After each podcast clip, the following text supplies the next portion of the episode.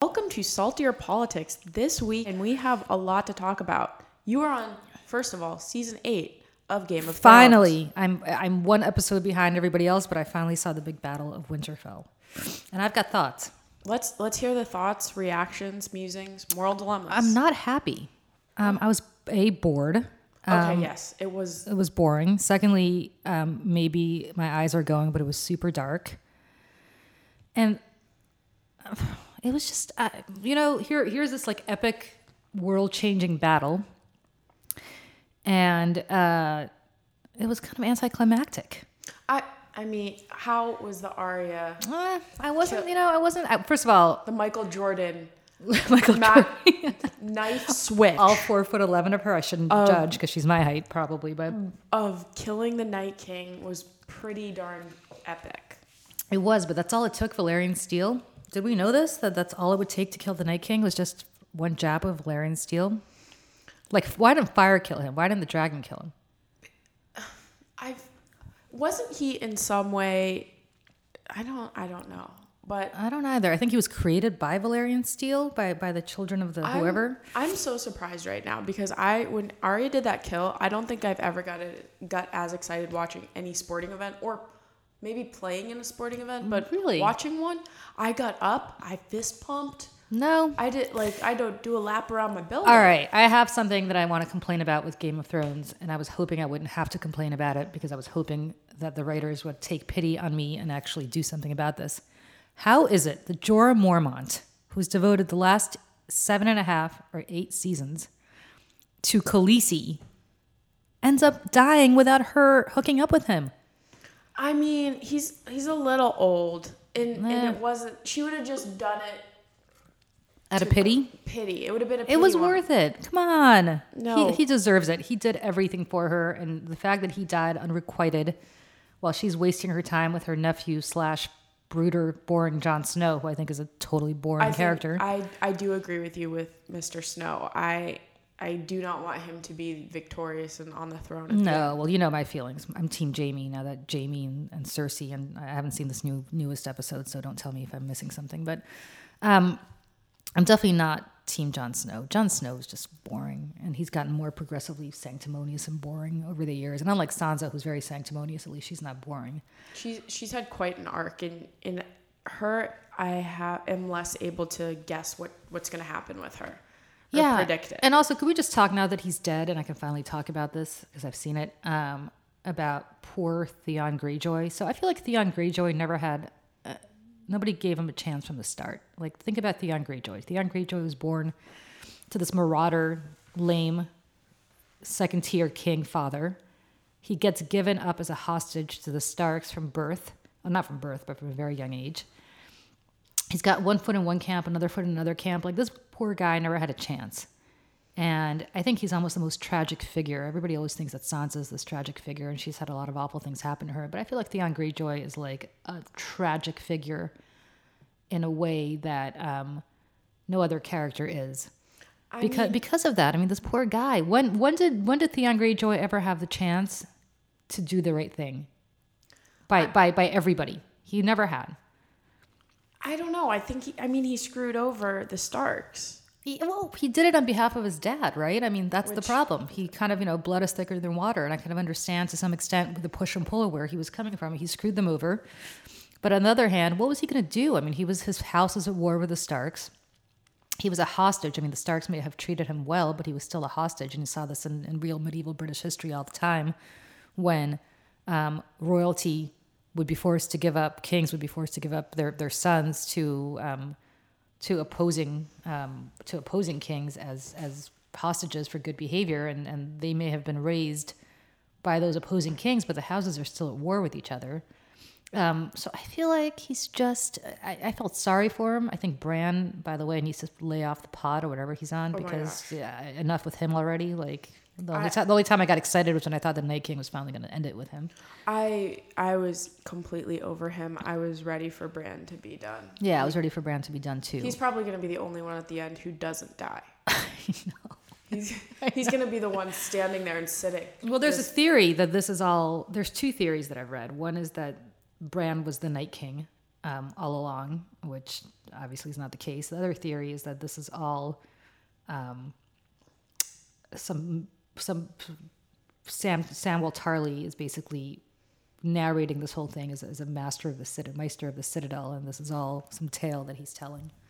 And in fact, that, that yeah, it's um, both both of which I think are not true. But um, I don't know. I was very disappointed in this battle. Battle of Winterfell. It was like an hour and a half long, and after the first twenty minutes, I was bored. And the only time that I got excited, Emily, was when your theory, which I don't know if you shared on this on this um, podcast, you just told me off air, when your theory of all the dead Starks were going to come back to life, They zombified. they some of them zombified, Right. but not the ones we I cared know, about, I wanted I wanted the moment Ned Stark like a rose from the dead. a little bit, and then Sansa to have that moment where she looks her dead dad in the eyes. Maybe he's carrying his head or something. I thought that was a missed opportunity, and they should have consulted us. They should have consulted you. I thought that literally when that started to happen, when they zombified, I was like, oh my God, Emily's right. He's right. And I got so excited they were bringing Sean Bean back. And I got excited they're going to bring Catelyn or Robb back. I, But. I guess maybe um, Sean Bean has other things going on. Sean Bean's always the character, by the way, in every movie, every single one where he dies. Like if you see Sean Bean in a movie or a TV show, count on it. He will be dead. Um, going back to when he was a villain in a James Bond movie 25 years ago. He was in a couple of Jack Ryan or one Jack Ryan movie back, I think, with Harrison Ford. I mean, consistently the bad guy, consistently dead at the end of the show. Well- Um, so I was hoping this would not be the case. I was hoping they would resurrect Sean Bean's career um, as a dead guy by Well- resurrecting him literally, but that didn't happen. A theory I have now, and now that Arya did kill the Night King, so this theory is no longer as compelling, is that Arya would kill Jaime, wear his face, and then go kill Cersei. But now she already had her big kill, so do you think it's pretty much finished for the Arya Stark? By the way, line? you had shared this theory with me last week as well. Oh. And um, because you put that idea in your head when the Night King was approaching Bran, I thought, oh, maybe it's Arya wearing Bran's face, pretending to be Bran. That would've been really cool. All of these would have been cooler than what happened in real life. That would have been really. By real life, I mean on a fantasy TV show that bears no resemblance to real life at all. it's a nice escape from. I love it. Um, but I'm, I'm not I'm not super thrilled with this season, and I'm hoping they have a couple more left, right? Like maybe four or five episodes left, maybe Yeah. three or four, and I'm hoping they're going to get into action. Four left. Yep. I'm hoping my girl Cersei. Well, she's going to be back. I think you. you I, know, I yeah. can tell you in the next episode she is ruthless. Okay, That's awesome. all I can say. I love her. Love her. Um, and uh, Jon Snow. I'm hoping he gets a personality and stops looking like he needs some Maalox um, every every 30 seconds. And um, Oh, I did love the when the little I forget her name, the little queen killed the massive zombie. oh, she was so great. that was that was a great death. Yes. Um, something Mormont. She was um, the head of Bear Island. She was great. Yeah, I liked her too. Um, and it's a shame that they killed her. They killed a lot of people that I really liked. I loved, I loved Jorah and Theon. I thought they were both completely, probably the most complicated characters on the show, um, aside from maybe Jaime. Um, and now they're both gone. Now I'm left with my my boyfriend Jaime Lannister, whom I've loved since day one and continue to love. And hopefully he's still around this week. Don't tell me if he's not. All right, let's move on to real life. Alrighty, well, let's talk about that heartbeat bill. It's completely horrific in Georgia. What? Oh, the ones that showed me that politicians in Georgia don't know how a woman's period works. Right. Should we explain it to them? I mean, after six weeks, if you change medicines, if you're stressed, you may not get your period and it may just be, oh, I'm stressed. This is absolutely ridiculous. Well, so what I find interesting is um, apparently um, to the fine men of the Georgia legislature and, and to Governor Kemp, um, man of the Georgia governorship, um, not everybody's like clockwork. And some women actually don't get their periods on a regular basis. Um, yet they're still fertile. And so some women get their periods like you could set Right. If you're an athlete, yeah, you can lot. work out a lot. Um, if you have eating disorders, a lot of those women um, have a hard time getting their periods. But it's not even if you're an athlete. I mean, a a lot of people Right. just are not by the clock. I mean, it's just the way it is. And to to make them keep a pregnancy test by the nightstand to make sure that they're not pregnant is just absurd. And and and what you're essentially doing is, I mean, so all these people who think that they're banning abortion, you're not banning abortion. Here's what you're doing, because history has shown when abortion is illegal that women will go to any means to end a pregnancy if they want to end a pregnancy. So you are forcing women to either self abort, um, which puts their lives in tremendous peril. You're forcing doctors who um, believe they're doing the right thing to break the law to preserve a woman's life. Um, and you are, or you're forcing, it's really, it's, it, to me, it's a very classist thing to do because honestly, if you've got the money and you're in Georgia and you're pregnant and you want to terminate a pregnancy, you're going to get on the plane to New York State or, or wherever else. And by the way, if you want to outlaw it nationwide, which Roe versus Wade's eradication would not do, just return it back to the states, women have the ability to get on the plane if they have the means to go to Canada, to go to France, to wherever. I mean, you know, wherever wherever abortion is legal. What you're doing is you're making women, um, many of them poor, a lot of them young, to the point where maybe teenagers and others. Um, you're making them resort to things that they shouldn't be resorting to, or you're making them carry a pregnancy to term without giving them any support to take care of that baby after that baby's gone. I love these same states that have these crazy laws are the ones that do the least to help um, with neonatal it's, stuff. I saw this amazing retweet that is exactly on your point. Um, if, if so, she wrote, if a fetus is a person at six weeks pregnant, is that when the child support starts? Is that also when you can't deport the mother because she's carrying a U.S. citizen? Can I insure point. a six week fetus? Eh, can I insure a six week fetus and collect if I miscarry? Just figuring if we're going here, we should go all in. Yeah, I mean, do I get right? to deduct the six week fetus in my taxes for that year? Exactly. Um, look, I mean, I'll tell you, um, as somebody who has been pregnant, I, I, found out very, very quickly that I was pregnant because I was trying very hard to get pregnant. So I was um, going to the doctor a lot, and I knew um, that I was pregnant very early, before six weeks. Um, and, and there really is nothing like like seeing a heartbeat um, or hearing a heartbeat, I should say, um, with your fetus. But I will also tell you, at six weeks, my son was not my son. I mean, he was somebody who eventually grew into my son and became my son. Um, but he couldn't survive outside my womb at six weeks. He right. wasn't a person. He had no ability physically to survive. And um, I had my son at a time when I was very ready to have him and prepared emotionally, mentally, financially, professionally in every single way to have him and the life that I've been able to give him as a result of that is very different than the life I would have been um, able to give him if I were a 16 year old and got pregnant um, or an 18 year old and got pregnant. And so I think there's something to be said for thinking through the larger aspect of this. This this requires not just, you know, we talk about abortion like it's in a vacuum. What about talking about preventing girls from getting pregnant in the first place through real sex ed, not teaching them abstinence, right. which we know doesn't work, but teaching them means to how to not get pregnant, um, providing them with birth control to make sure they don't get pregnant unless they want to. Exactly. Um, stop stigmatizing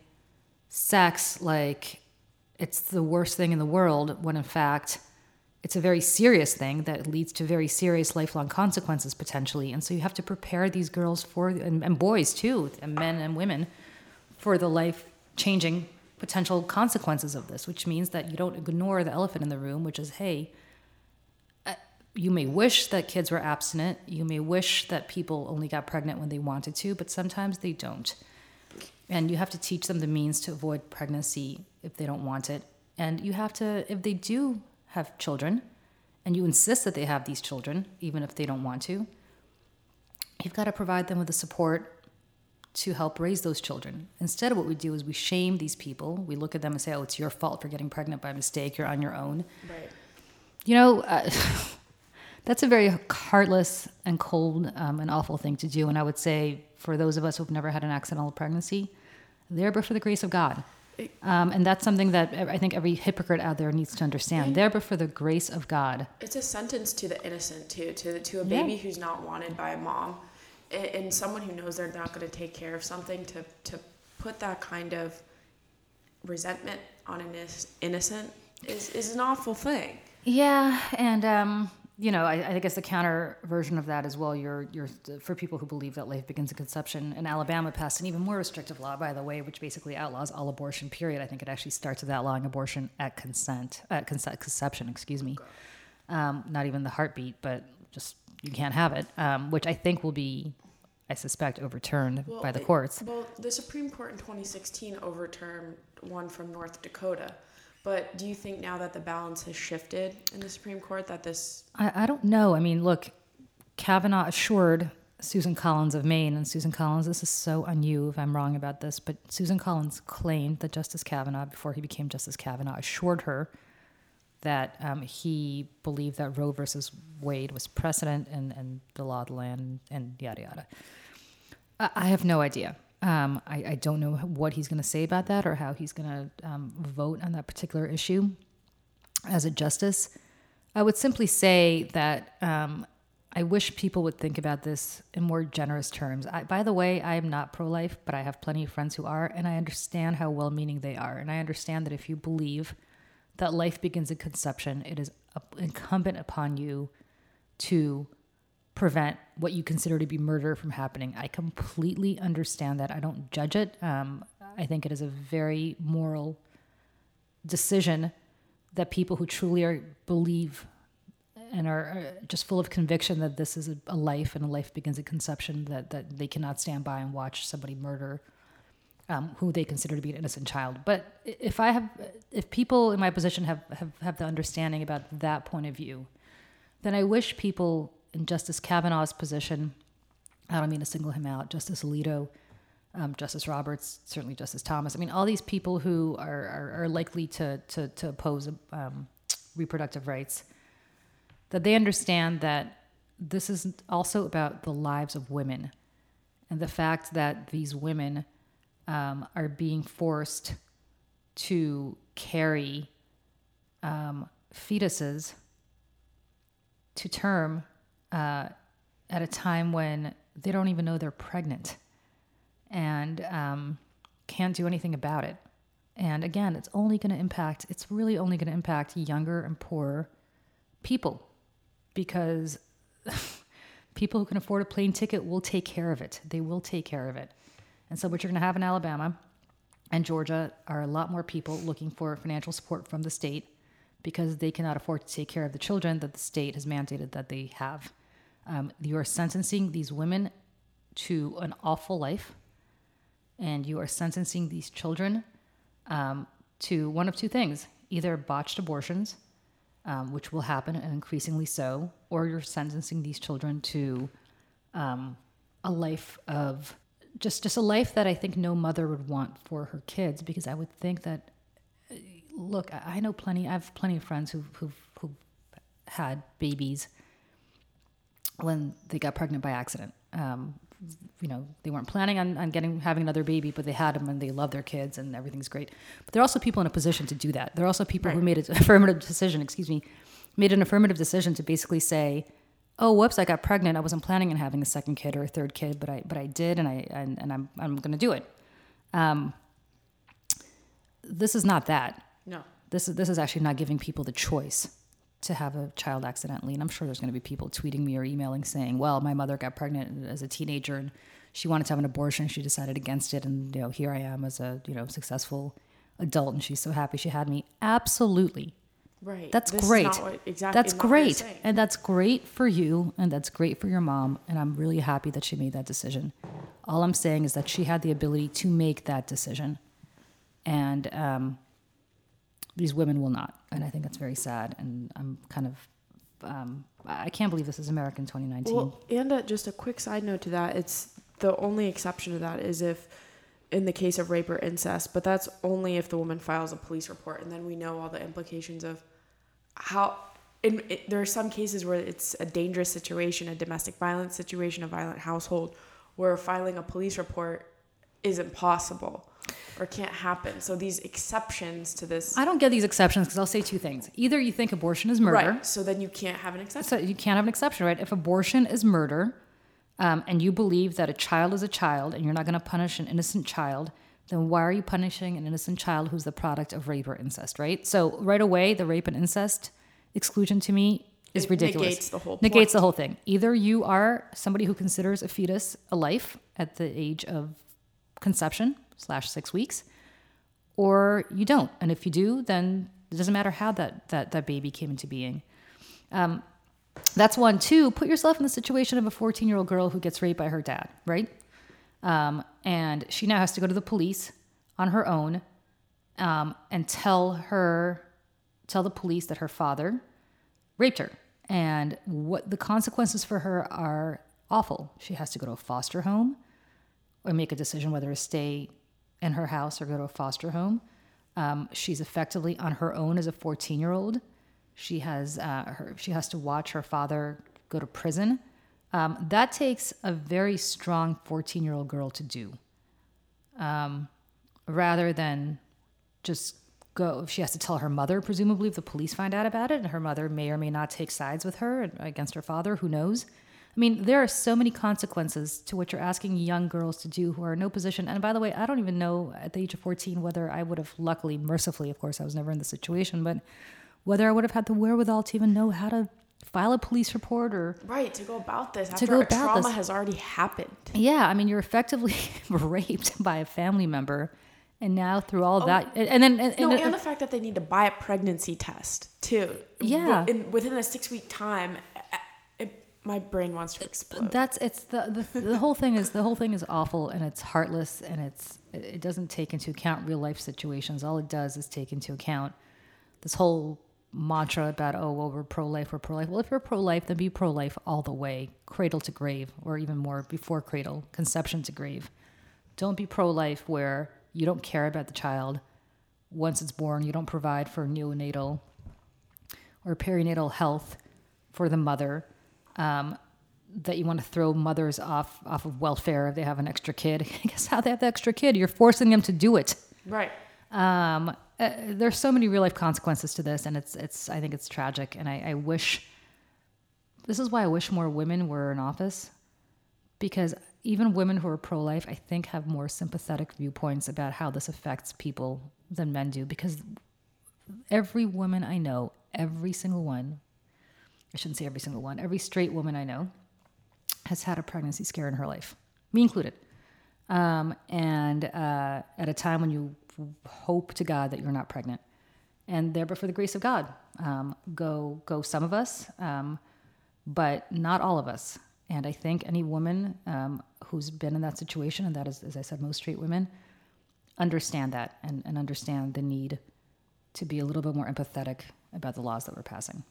Well, moving on to our next subject. Speaking of empathy, uh, a Warwick, Rhode Island school district is has made any student with an unpaid lunch debt they're automatically given a sunflower seed butter and jelly sandwich instead of hot food, which the implications of this are absolutely horrific for the long term for, for the long term that it just does to the child's self-worth and th- then going into an ad- adulthood i can't believe that a school district would for poor children. Point them out if they have debt.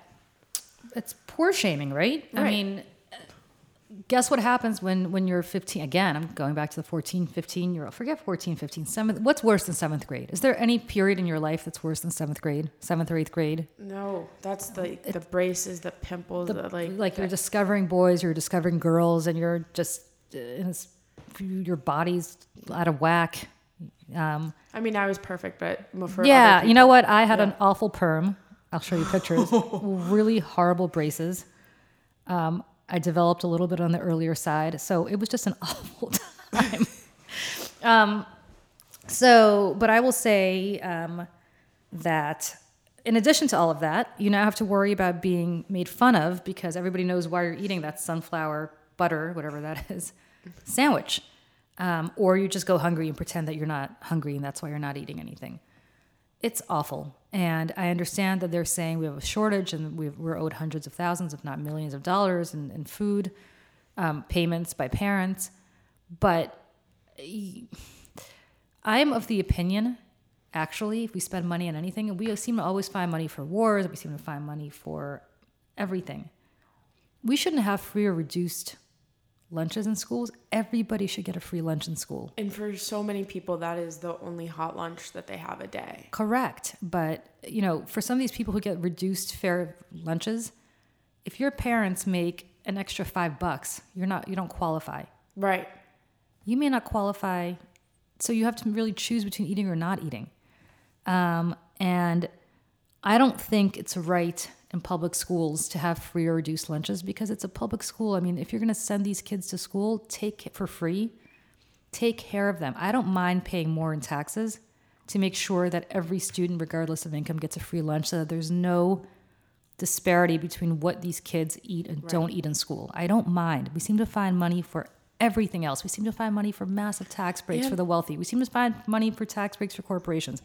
Go to war. Um, all this other nonsense, but we can't take care of our kids. And you're investing in the kids' education too, because a hungry kid is not going to get the most out of sitting in a classroom if all they can think about is their stomach being wanting food. And and so it, it goes all around. If, if you help the kid eat, you're going to help that, them have a better education.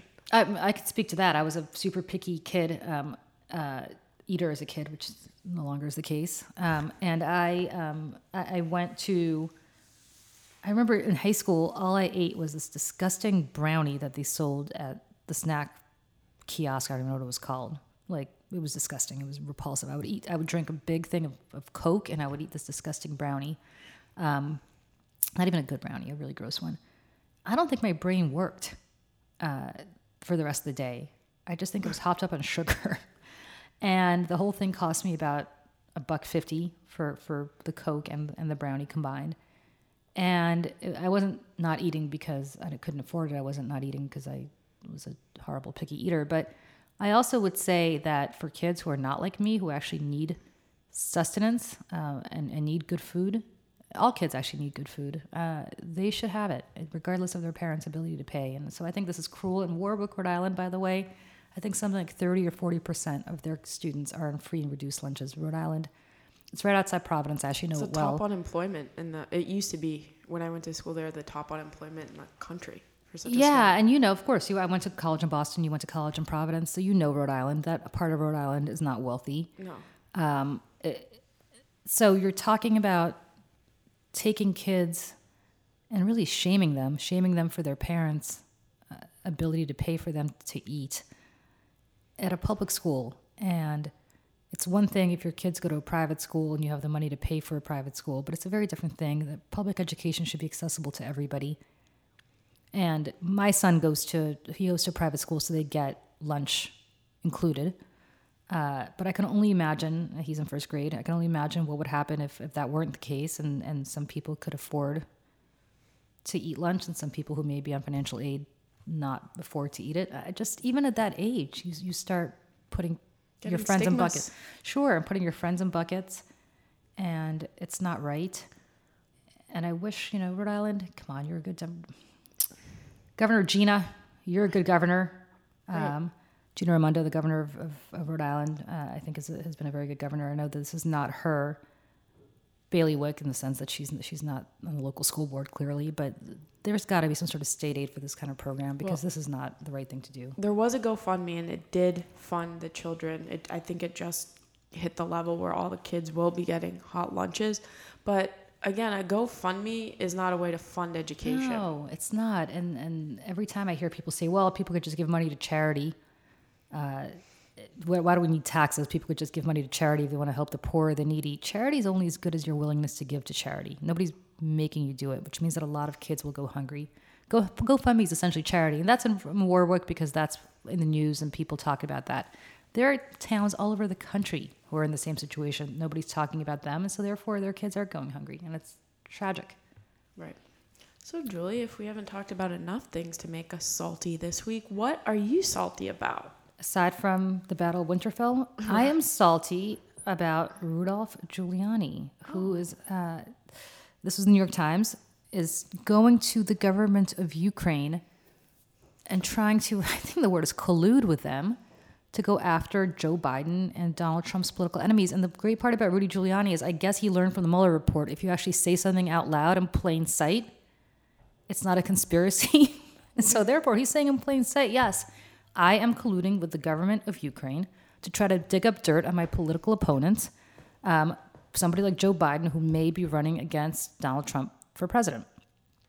So, as though Russian collusion weren't enough, what I find fascinating is, again, if the government of Ukraine does this, and, he, and Rudy Giuliani is being very clear, this isn't to help Trump for president, this is to help Donald Trump. Well, okay, you're really doing this to help Trump for president because Trump for president will be running against potentially Joe Biden for president. So you're doing this for political reasons. And if that's the case, I believe that's called taking an illegal in kind campaign contribution from a foreign entity, which I don't understand again how that is not clear to Rudy Giuliani, unlike Donald Trump Jr. and unlike Jared Kushner, who Robert Mueller deemed may have been too dumb to realize they were breaking the law at that Trump Tower meeting. Rudy Giuliani is a former high ranking Justice Department official, he's a former U.S. attorney.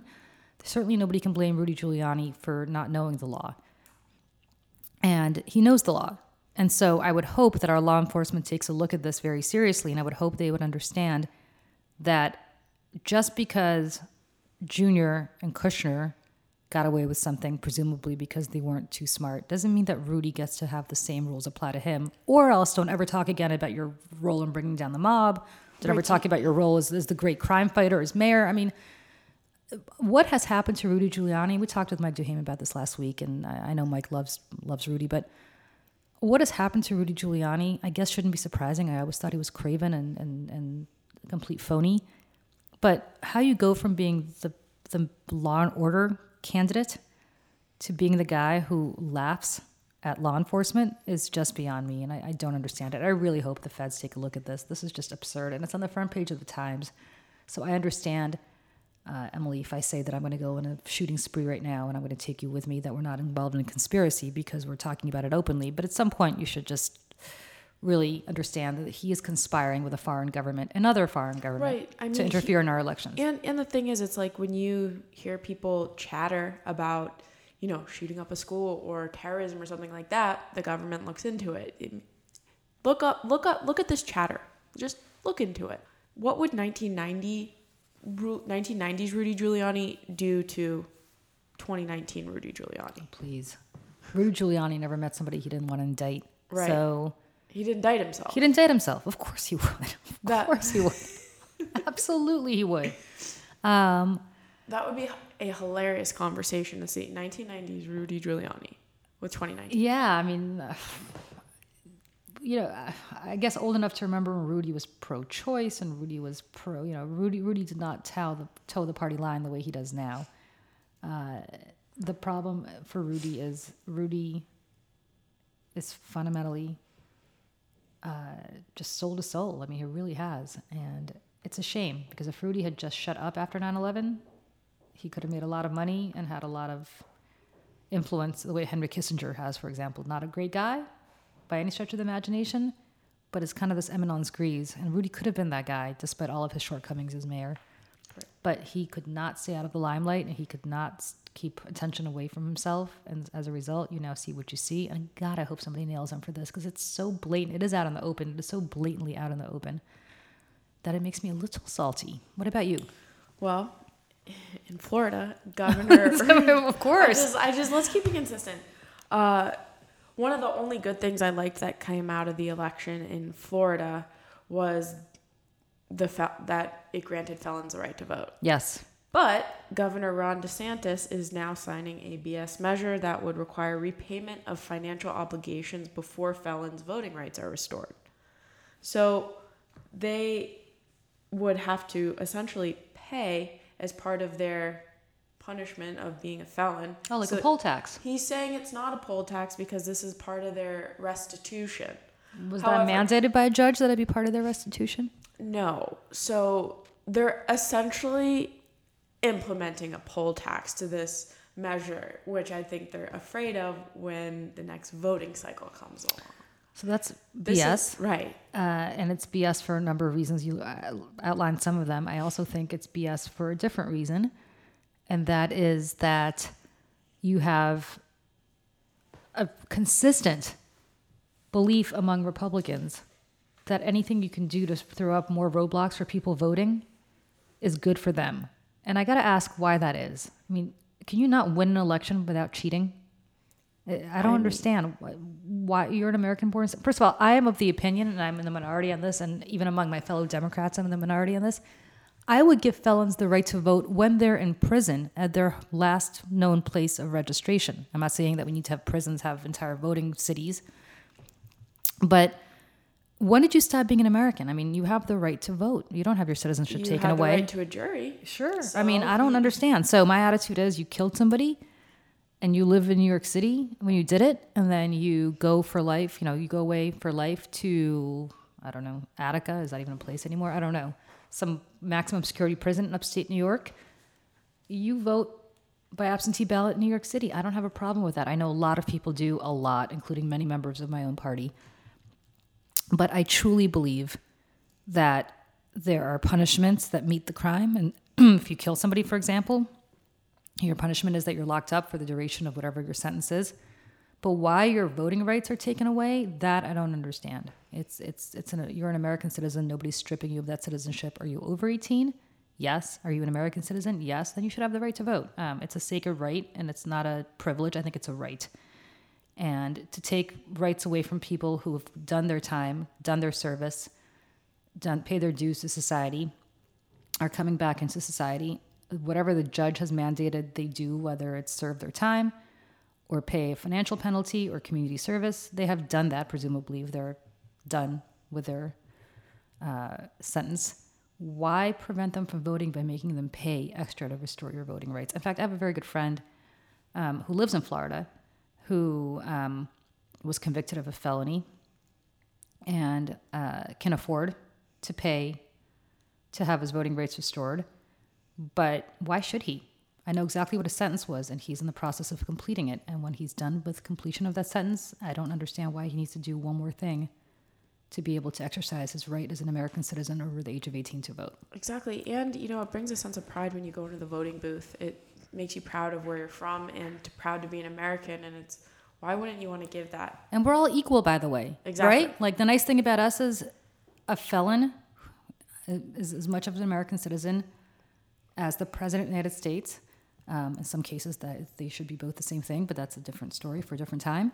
Um, and so I don't understand. I don't understand why you are preventing somebody from exercising their rights as an American citizen under the law. So, Florida, once again, and not just from Emily, but from Julie, who has a child who is desperate to move down there, you have made us not proud again. And that has nothing to do with Orlando and Walt, Walt Disney World, which is a whole different reason for not to be proud of anything. And that is saltier politics for this week. we'll see you next week. Have a great weekend, everybody. Alrighty.